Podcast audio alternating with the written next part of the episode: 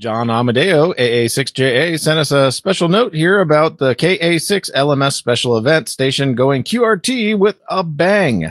If you're a fan of Tim Allen's TV series, Last Man Standing, you'll have a final chance to contact the show's amateur radio club station before it goes QRT. The week-long KA6LMS radio special event starts on March 24th at 000 UTC and runs through 2359 UTC on March 30th. Which is the show's final day of shooting.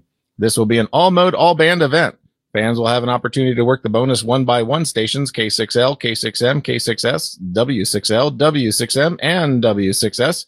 Stations from every call sign area will operate as KA6LMS-0 through KA6LMS-9, providing nationwide coverage. The remote operators are a virtual who's who of ham celebrities, contesters, and podcasters. Many will live stream their operations. Check spotting sites like DX Summit for pop-up operations on any day at any time during the event week. We expect the on-stage radios to be in operation from the studio in California on Saturday, March 27th at 1800 UTC using 20 meters and on Sunday at 2200 UTC using 40 meters. Remote stations will act as relays to give everyone an opportunity to make a contact with the stage. If you're a fan of digital modes, Saturday, March 27th is your day. At 1700 UTC, KA6LMS will be using DSTAR on Reflector 12 Alpha, hosted by the PAPA repeater system. At 1900 UTC, the DSTAR action moves to Reflector 30 Bravo, hosted by Georgia DSTAR. At 2300 UTC, Amateur Logic TV will host the KA6LMS multimode QSO party, using AllStar, DMR with via Brandmeister, DSTAR, NXDN, P25, Echolink, Ham Shack Hotline, WiresX, and Yazoo System Fusion. A live stream of this activation will be available at live.amateurlogic.tv. KA6LMS QSL cards will be available for stations who contact the stage directly or through relay stations. Special event certificates, including clean sweep endorsements, will be available for download. The KA6LMS radio event is sponsored by the Great South Bay Amateur Radio Club's 12 Days of Christmas and K2 Heroes team, in association with the Amateur Logic TV, the PAPA repeater system, and Georgia DSTAR. For more information, go to www.gsbarc.org/LMS.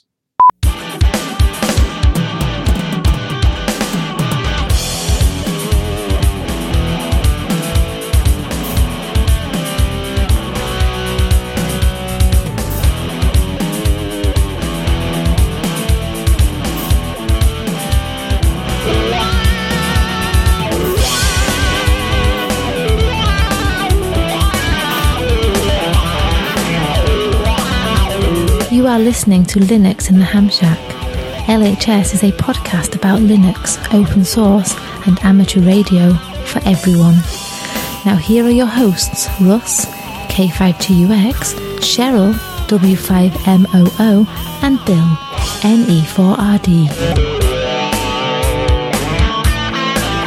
Hello everybody and welcome. You have tuned in to episode number 402 of Linux in the Ham Shack. And we appreciate you being here. This will be our short topics episode. So thanks to everybody who's tuning in, and thanks to everybody who visited us back last Saturday, or whenever you're listening to this, on Saturday the 13th of March, when we had the QSO Today Virtual Ham Expo Live thing that we did. The audio for that came out as episode 400, so hopefully you got a chance to listen to it, and the video of that will be available at some point, just not yet. We'll let everybody know when that's going to be. But let's move into our short topics. Again, episode 402. I'm Russ, K5TUX. I'm Cheryl, W5MOO. And I'm Bill, NE4RD. Who's actually not delayed at all today, so excellent. Let's hope it continues to stay that way. But with that said, let's go ahead and jump right into our actual lead topic, which is the thing I just mentioned. So Bill's going to tell us his take, maybe, on what happened. I don't know if we're going to talk about it that much, but it's our lead topic anyway, so go for it. Yeah, we'll just go over and cover the copy here, which, of course, is that the QSO Today Virtual Ham Expo on Demand is now open. An email was received from Eric, well, today or yesterday, I can't remember. I think it was today. Yeah, okay. So today, as we record the podcast, which is a few days before you actually hear it, his team are regarding the opening of the on-demand period for the expo. The QSO Today Virtual Ham Expo is now live and back on our VFairs platform in on-demand mode until April 16th. If it says invalid registration, just use the registration button, fill out the form, and you will be in. So don't freak out. Just go ahead and do that. We reloaded all the ticket holders into VFairs to make this as smooth as possible, or a smooth operation. Once inside, all the presentation videos are in the auditorium on the presentation screen. Click on the auditorium door on the right side of the lobby. You can go to the full screen mode with the icon on the right of the play bar. So this is a navigatable window that sits in the middle of your screen with all of the content on Vimeo, and you can either hit the left and right button to go to the particular presentation you want. They're all kind of like in there. And I think there's also an option to see the menu. I forget what button you actually press to do that, but you can see all of the options and click right to it, to whichever one you want to go see, the presentations at least. Let's see. What else do you say? I am building a site for the blind and vision impaired hams. Once it is finished, I will send a message by email to everyone to say that the link will be on the QSO Today Virtual Ham Expo website homepage and can be found easily with your screen reader. Expected time of arrival on that is Friday, so probably before this podcast releases. The exhibit hall is open with downloadable content and videos from sponsors and exhibitors. We thank them for their loyalty and patience. Again, we apologize for the inconvenience that we caused you last weekend. We have not ignored anyone's message to us. We were all overwhelmed with thousands of emails on every channel. We wish we will answer everyone, obviously very late. Please do not reply to this message unless you just can't get into the expo. We have made every effort to make it as easy as just re-registering on the VFair site. So there you go. That's where the state of things are. I was logged in with two different users, so I just want to give you a little background. I had one for LHS Podcast and one for the K2BSA, and I was logged in early on both of them, and I had no problems getting into presentations. I did notice a lot of the presentation hosts and stuff like that were having some bandwidth issues. And then of course at the very early on Friday, obviously people were having problems logging in because I think the authentication servers or whatever with the AirMeet platform weren't actually load tested for as many tickets as he sold and as many expected visitors.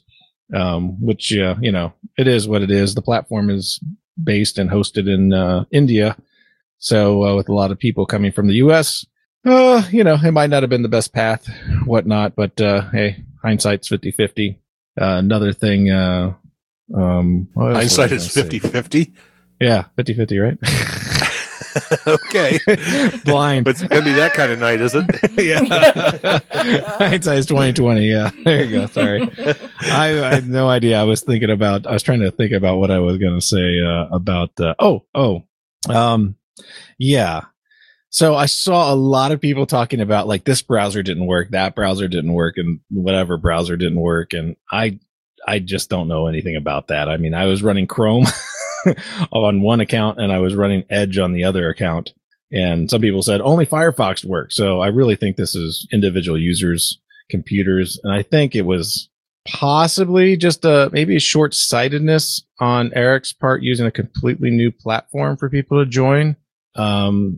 I don't want to really say this, but, you know, we know the statistics and the demographics of the amateur radio community.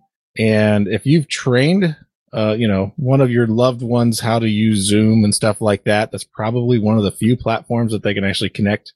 You know, they get on Skype and they can't find the camera button. They get on they get on some new platform and all of a sudden their computer doesn't work. It's nothing to do with the platform. It does have a little to do with the technical savviness of the user in navigating these very new and distributed platforms. So yeah, I would have probably spent a little more time in demoing and training and getting people on the site and doing more testing. But I think it turned out pretty well. I think the tables from a vendor aspect, I don't know how many people you got actually come into the table. Just one, but we had a good conversation. So yeah, I had just one. I think I missed one too, because you said you missed one. I think I was on and someone started talking and I'm like, where's that noise coming from?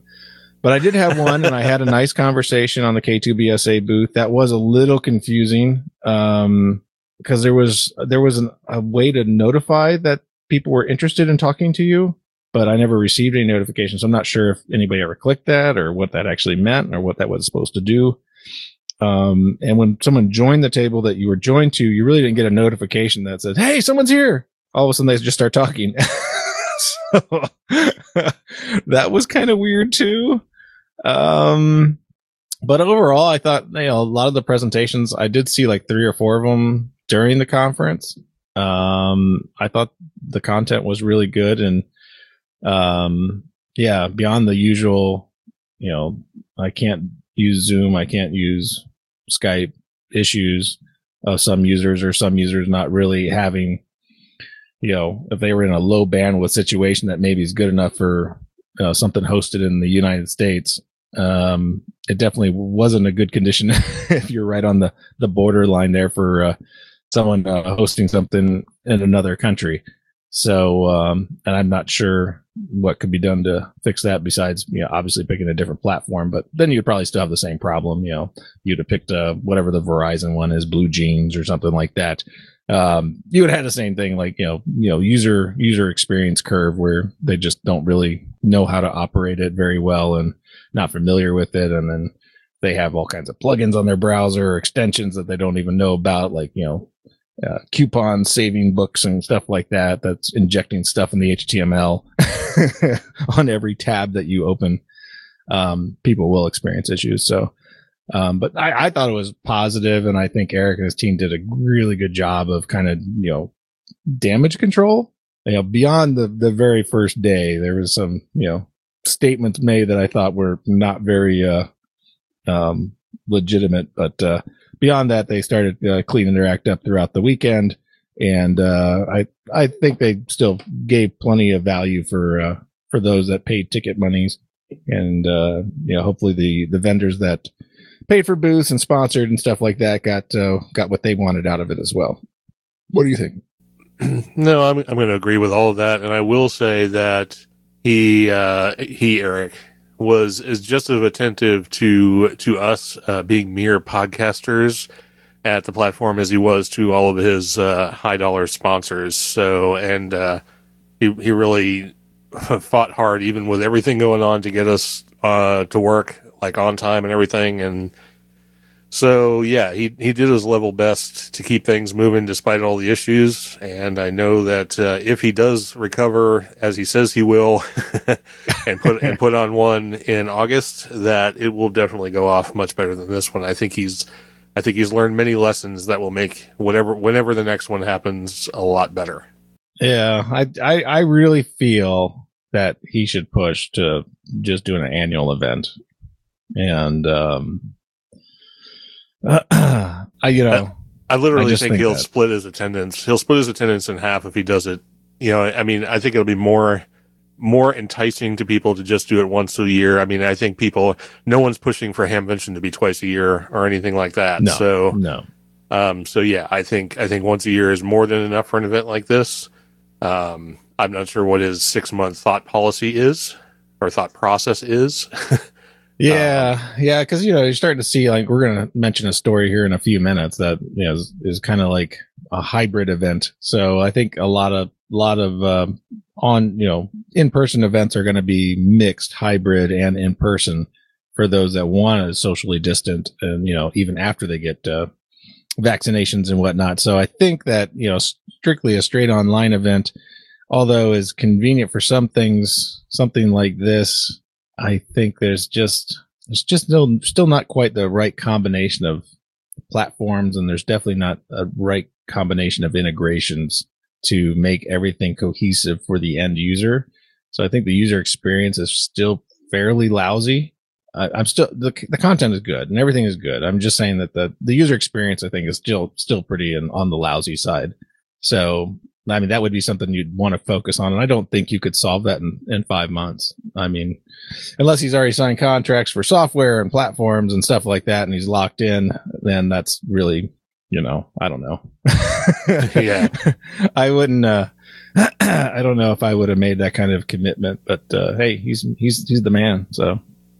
Yep, it's his baby, and he's going to run it the way he wants. So, well, whenever it happens next, I'm sure we're going to try and be a part of it. So hopefully it goes off much better next time. And if there's a better integration between AirMeet and VFairs the next time around, and some of the technical hitches worked out, I think it'll be highly successful. Yeah, I mean, what I saw of the AirMeet platform, it worked fairly well. Yeah, but it was so just too. So disconnected from the VFair site that it's like I almost felt like you didn't even need the VFair site. Figure a way to get all the content in AirMeet and then toss the other one. Well, yeah, and if I had known the integration really wasn't there, I would have tried to figure out what the AirMeet link was and link it from the VFairs, because we're able to set our links. Yeah. I would have just used the banner on our booth to link to the AirMeet site. That probably would have been really useful. Yeah, that would have been something. Like, part of the user experience is like just having a direct way to get right into, you know, the tables to talk to people and stuff like that. Because I actually hung out in the old text room too, because those were still part of the VFairs platform, the little chat rooms, right? And I didn't see a single person join. No, I didn't. I was connected all weekend. The worst thing to me about the AirMeet, yeah, I mean, it was the AirMeet platform was pretty nice. The worst thing about it for me though is there wasn't some nice URL. There was no like airmeet.com/events/QSO Today or something like that. It was just this ridiculous hex URL, you know. String. Well, that would have been fine if like you would actually have a GUID to go into each room, but each room didn't have its own GUID that was exposed to a URL, so you couldn't hard link a room. You could just hard link the event. So, like, you'd have to search for the room or go down or scroll down through, or whatever. Exactly. Yeah. It's just it's all about the user experience, and that's kind of what, if he's got to do anything, work on that part. Yep, absolutely. That's probably something he would appreciate some input on. So. Oh, he listens to the show, so he just got it. Yeah, he just got it. Yeah, so there you go. And he's a sponsor. So. Well, yeah, he's a Patreon. So. He's a Patreon, yes. Yep. So.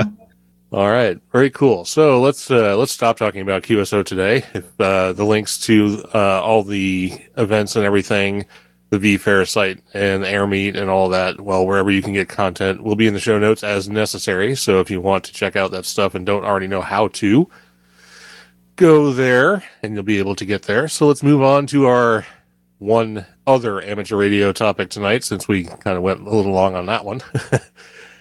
This is about another ham radio event. It's the Friedrichshafen ham radio event in Germany. Plans continue for in-person events going on over there from June 25th through the 27th. But the Deutscher Amateur Radio Club, DARC, not to be confused with DARA, which is a totally different thing, concedes that the COVID-19 pandemic is making planning exceedingly difficult. The DARC. They're in the dark. So if you join the club, you're in the dark. Is the event sponsor, while the venue, the Friedrichshafen Fairground, Messe Friedrichshafen, you can see how poor my German is, and local authorities have the last word. Planning underway includes appropriate hygienic and physical distancing policies. Oh, I'm so glad they use physical distancing instead of social distancing. I'm so tired of that term.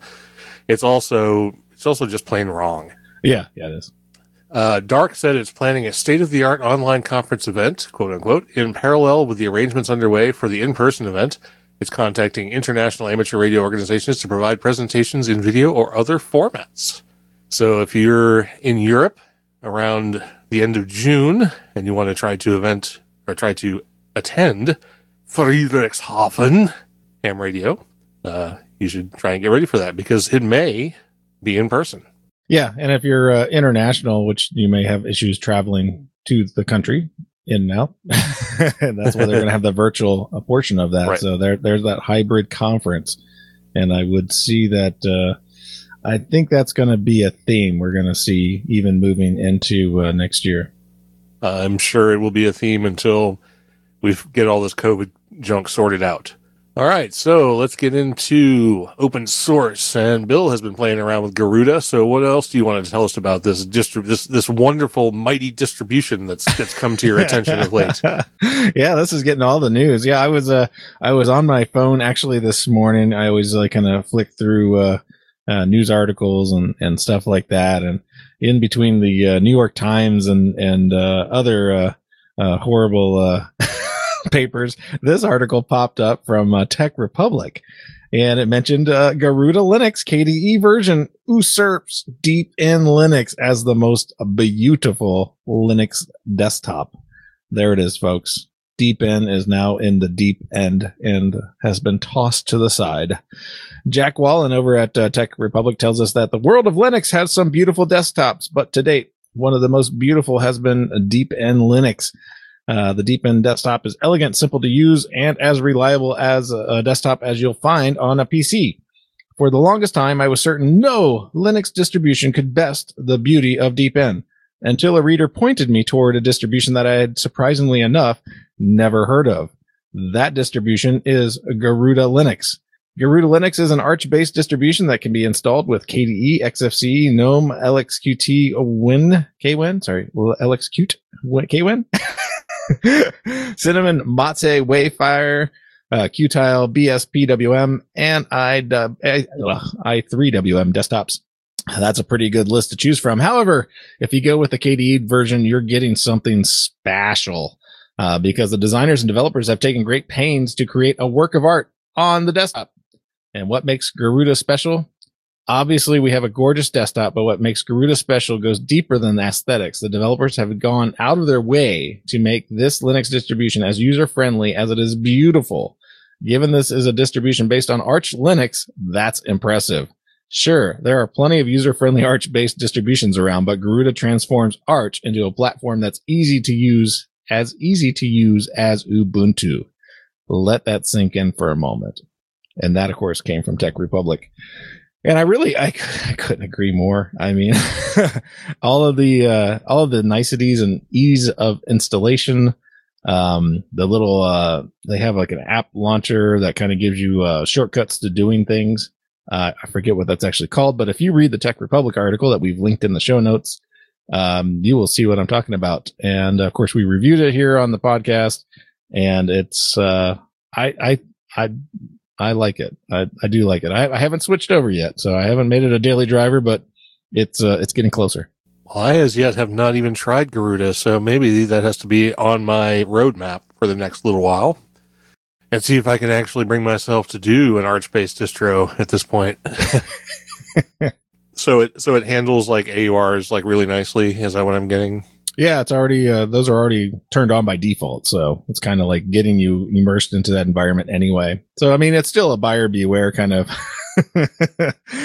proposition, because I mean, if you search for like WSJTX, you do see like 7 different versions. Okay, so you do have to be a slightly, I wouldn't say as a slightly sophisticated user. I think, I don't know.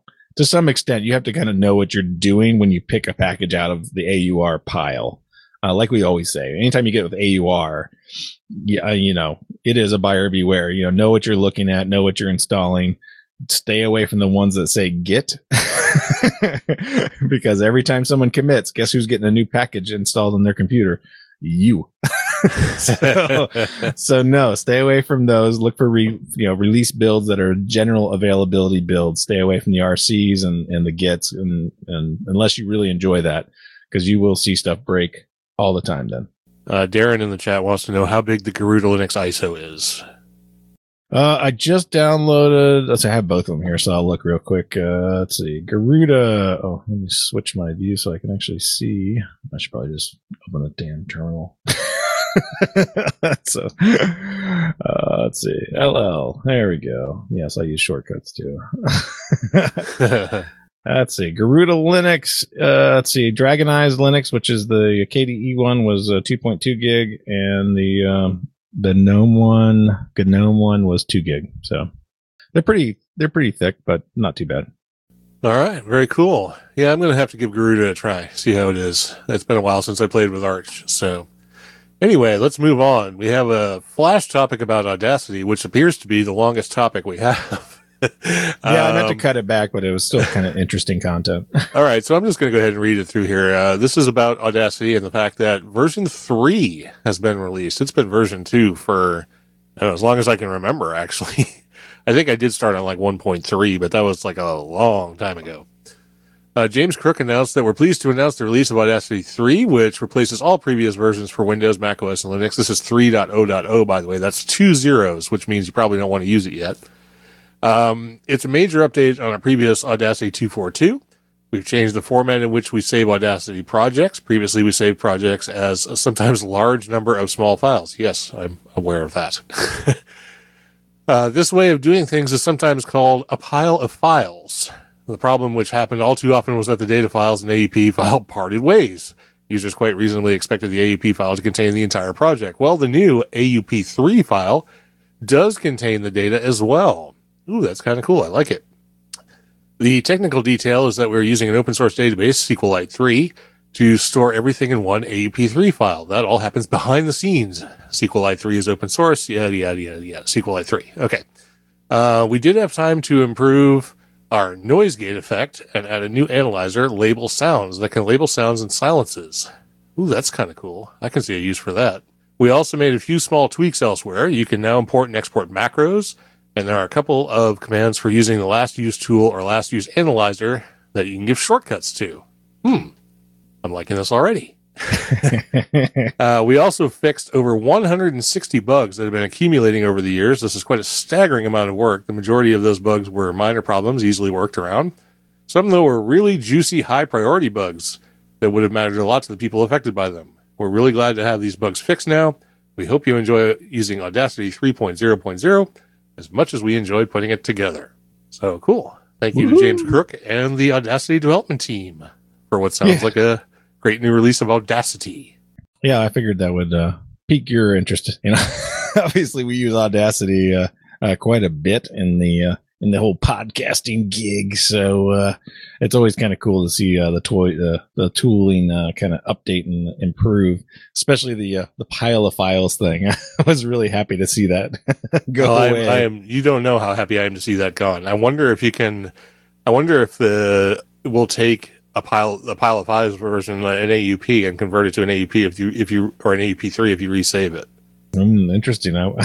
Sounds like a time to try that out. I definitely think so, because that would free up probably a lot of inodes on my disks. So anyway, that's something we should talk about someday. Inodes. I bet people don't even know what inodes are. Well, I mean, obviously some people know what inodes are, but I don't think enough. They're nodes with an I in front. Well, you know, every once in a while in my past, I've had a situation where a disk would fill up, even though it was only 50% full. And you go, wait a minute, what the hell? And it's because you ran out of inodes. So anyway, enough about that. That may be another topic for another day. So we have another flash topic here called Kubes. And Bill's going to walk us through Kubes. Kubes. It's Kooha. It looks like Kubes. Wait, do I have to clean my glasses? Yeah, I think so. You got an extra dash. You need to clean your glasses.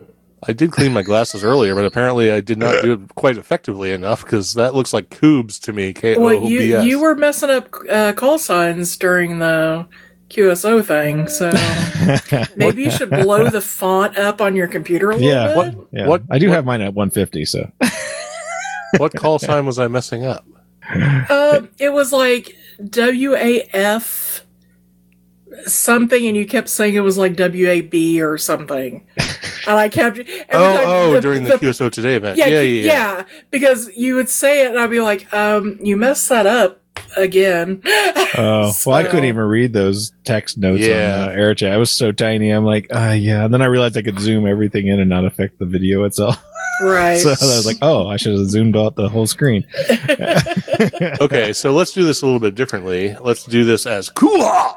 Kooha! Flash Kooha! A simple screen recorder now available. Hey, we always like screen recorders because, like, it's fun to do that stuff. It can record microphone and speaker sounds and works on both X11 and that dirty Wayland.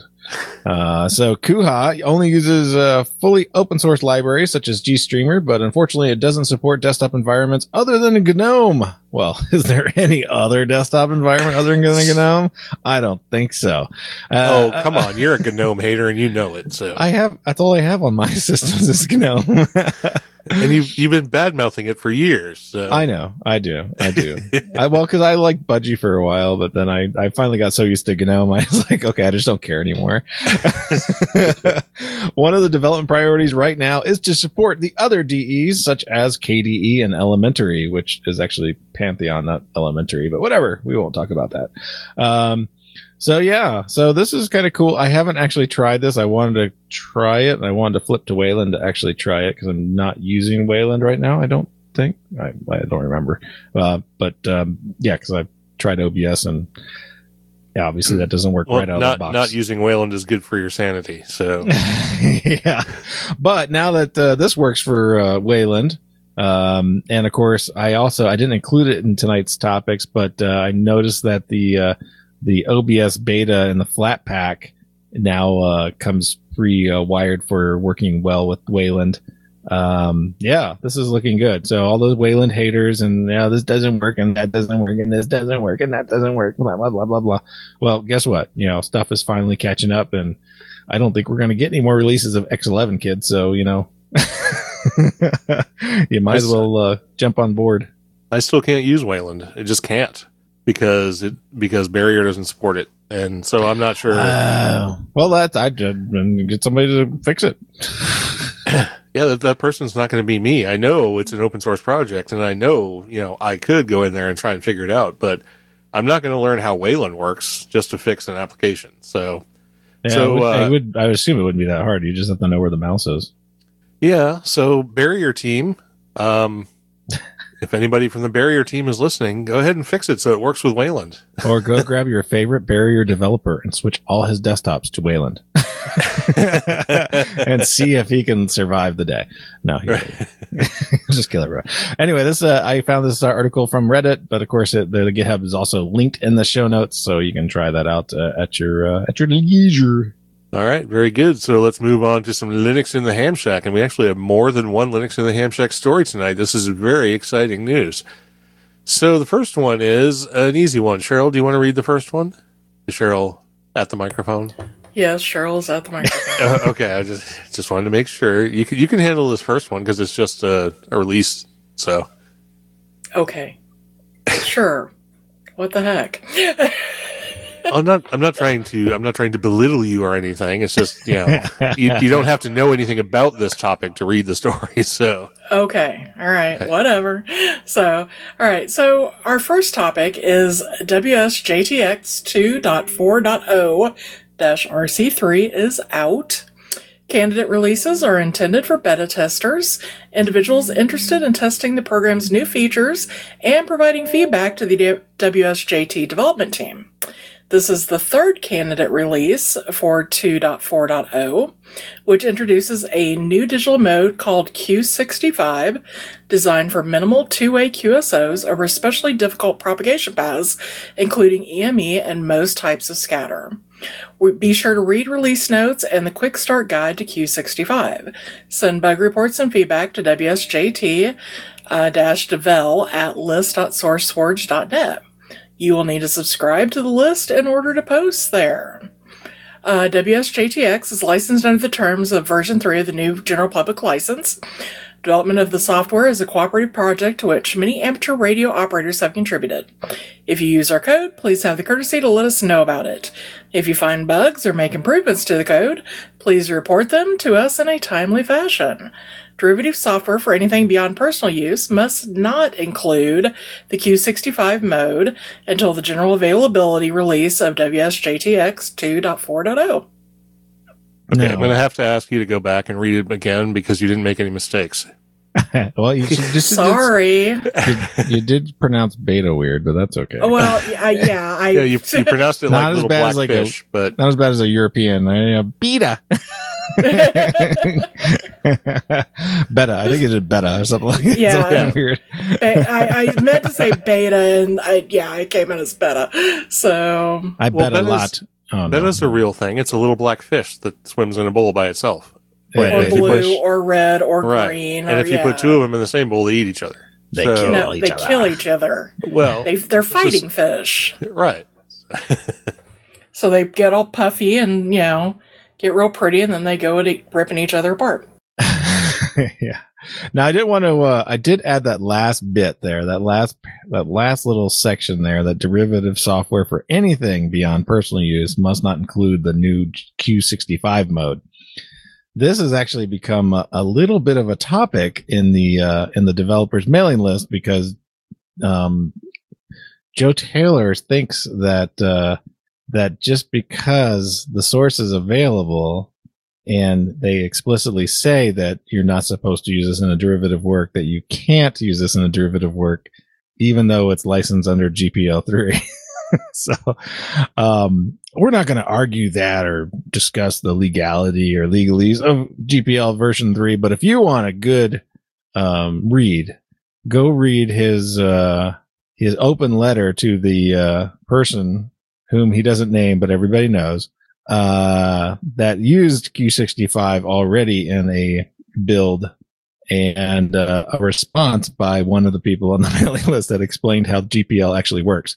So it's an interesting read. If you're not already on the mailing list, or if you ignore all those emails, you might want to dumpster dive back in there and actually find that one that starts with a thread from Joe Taylor on on derivative works. It's definitely worth a read. It definitely sounds like something I'm going to check out. So it sounds entertaining. Yes, it was. Okay, so moving on, we have the Raspberry Pi Pico as an SDR receiver. With the profusion of cheap RTL SDR devices and the ever-reducing prices of more capable SDRs, there might seem to be a little place left for low-bandwidth devices we'd have been happy with a decade or more ago. But there's still plenty to be learned from something so simple. It's something Luigi Cruz shows us with a simple SDR using the analog-to-digital capabilities of the Raspberry Pi Pico. And since it works with GNU Radio, we think it's rather a neat project. CNX Software have the full story and quickly reveal that with its 500,000 samples per second bandwidth, it's not a machine that will set the SDR world on fire, even when pushing Nyquist law to the limit. So with the exception of time signals and a few long-wave broadcast stations, if you live somewhere that still has them, you'll need a filter and receive converter to pull in anything of much use radio-wise with this SDR. But a baseband SDR with a couple of 100 kilohertz useful bandwidth and easy hackability through GNU Radio for the trifling cost of a Raspberry Pi Pico has to be worth a second look. Oh, that's cool. So that came from Hackaday. Yeah, Hackaday was hitting the ham radio articles quite heavily, and I saw this one. I thought, yeah, it sounds like good enough to throw it in the Linux in the Ham Shack segment, because it's ham radio and open source. All together in one. So yeah, check that out on Hackaday. And it came from Hackaday, which is a place that Bill likes to crap on a lot. No, I do not. No, it's not Hackaday. Which is the one that you don't like? It's ZDNet, maybe? Yeah, ZDNet. Well, ZDNet. That's Ziff Davis. Come on, everybody. So anyway, we got more Raspberry Pi news, and Bill's going to tell us what that is. Yeah, this is another one. This one came from Tom's Hardware, and this is Raspberry Pi Ham, a waterproof SDR for enthusiasts and noobs. We like noobs. Like Koobs? Koobs, yeah. Are you sure it's not Nuha? Nuhas. It's Nuhas. News. Okay, whatever. Yeah, so the Raspberry Pi community is built upon a fellowship of makers, well, maybe, who are always itching to find out more ways to communicate and interact using their favorite single board computer. One maker, known on Reddit as Splash07S, decided it was time to listen for a change and built a custom software-defined radio rig called Raspberry Ham.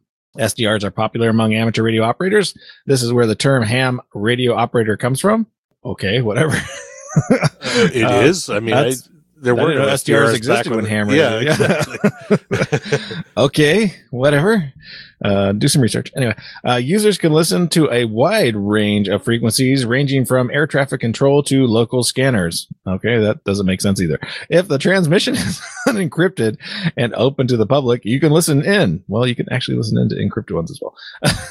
This project uses Raspberry Pi as a base for the radio. Splash 007S recently uploaded a complete detailed parts list, which you can view on Reddit. You know, the front page of the internet. The major components used were the Raspberry Pi 3B+, a Pelican 1200 case, and RTL SDR dongle. The Pelican case is entirely waterproof and features external ports with waterproof casings. Externally, you can take advantage of HDMI, an Ethernet port, multiple USB imports, and even a 3.5 millimeter jack. The image used for the SDR functionality comes from a developer named Luigi Cruz. You can find his SDR image for the Raspberry Pi on GitHub. And of course, all those links are in the show notes, including the Reddit thread that this was taken from on Tom's Hardware. All right. Very good. Ba-dum-bum. Yeah. And yeah, the build itself looks pretty good. I definitely want to check that out. So I'm going to download that and put that on one of my Pis here. So, and see what it looks like. Stuff it in your pie. Is that what you're going to do? Stuff it in my pie. All right. Very good. So that means we have actually made it to the bottom of our list. That's the end of the show, sort of. But we do have the social media roundup, and we definitely want to get to this one because there are some folks in here we want to mention because probably the QSO Today Virtual Ham Expo helped us out a little bit with our Patreons and subscribers and new visitors to our social media platforms. So we'll bring Cheryl in here and we'll let her read down through these lists that have some different names on them. Yes, I noticed several new names. So let's start the list with our Patreons. We have Douglas Shock, which is new. We have Eric Guth, Brandon Rozek, John Spriggs, Robert Lewis, Robert Pitts, Douglas Rutter, David Jakeway, Darren King, Cubicle Nate, Erno Costalas, Samuel Vimes, Peter Caffrey, Richard Gordon, Paul Griffith, Jonas Rulo, Donald Gover, Herb Garcia, Steve Sainer, Steve Metcalf, William Heckelman, Randolph Smith, and Andy Webster. For our subscriptions, we have Eric Muller, which is new, and Carl Backus, which is also new. We have Isaac Geyer, Thomas Foy, Michael Bradak, Kevin Ivey, Tony Coverley, Ronald Ike, Johnny Kinsey, Peter Spots, Fred Cole, Bill Pewter, Jeffrey Boris, Robert Halliday, Wayne Hale, John Clark, Steve Hepler, Michael Jopling, Roger Pereira, Howard Dittmer, Todd Bowers, Michael Carey, A. Taylor, Dylan Engel, Jim McKenzie, Bill Collins, Robert Black, Darren King, Randolph Smith, Robert Yerke, Steve Biella, Alan Wilson, Mark Farrell, and Jeff Zimmerman. On Facebook, we had Bob Leach, Alfonso Restivo, Cobra Carr, and Terry Lowry join us. On Twitter, we had at PY1RCH, at KI5MIT, and at S. Lynchpin. On YouTube, we had Neeson3140, Carl Keller, Tony Pico, Bob Leach, Invisible Jules, and Tim Baraducci.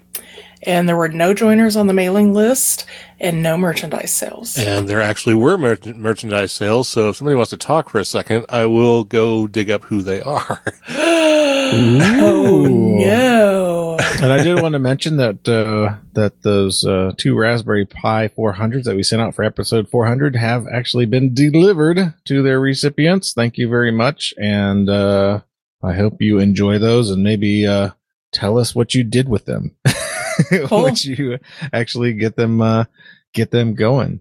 And we had the three winners with the merch as well. We had four. Is it four? Yeah. Oh yeah, right. Because we had the question too. Yeah. So there were four. Right. We'll get that stuff boxed up and sent out real soon. But I'm trying to get on to see who picked up some merch because there were some merch sales. Amazingly enough. Ooh. I'm getting there. It's like loading really slow. Yeah. So we're going to say that Russ will get the merch stuff gathered up and the swag mailed out that people won, hopefully by Monday or Tuesday of next week. Well, yeah, that's what I'm hoping for. And we had a couple of stickers ordered by Gary Watson, K6PDL. That's one of the orders. And then we have got a sticker sold to Clint Bradford. I don't have a call sign there. How'd you get to it before me, for crying out loud? Just look in my email. Oh, I went to the actual website. So, yeah. Those were, and I think those are the only two sales I see. Yep, yeah. Those were it. Those are it. Okay, good. Okay, I got the right ones. Yeah. Yep. So, hey, enjoy those stickers. Yeah, absolutely. And I may have to hit you up for the regular stickers if you have any left, because I think we may be out of it. No, I guess there must be a couple up there, because I try to keep the inventory up to date. But I think I may have a couple in my office as well. I think I have some too still, so I can always pick some up. Yeah. I'll keep an eye out too for ordering more. Yeah, I am running low on that one. I still have the shiny ones. I think you guys have plenty of those too, right? Yeah, we got a pack of the shiny ones as well. So, yeah. All right. Well, that's it. That means we have come down to the end of the show. This has been our Short Topics episode, number 402 of Linux in the Ham Shack. But before we go, we want to mention the folks who are here with us listening live tonight in either Discord or using the streaming server. We had Steve, KC1AWV, Ted, WA0EIR, Tony, K4XSS, Ed, N2XDD, Darren, VK60K, and the Dons, KC9ZMY, and KBTYSI. So thanks, everybody, for tuning in. We're glad to have you, and thanks for all the new folks who have signed up to support the program. We appreciate you. And either way, we just thank you all for listening, and we hope you have a great week, and we'll tune in for the next episode when that comes around. It'll be a deep dive. So be prepared for that. And in the meantime, we'll go ahead and sign off. I'm Russ, K5TUX. I'm Cheryl, W5MOO. And I'm Bill, NE4RD, 73.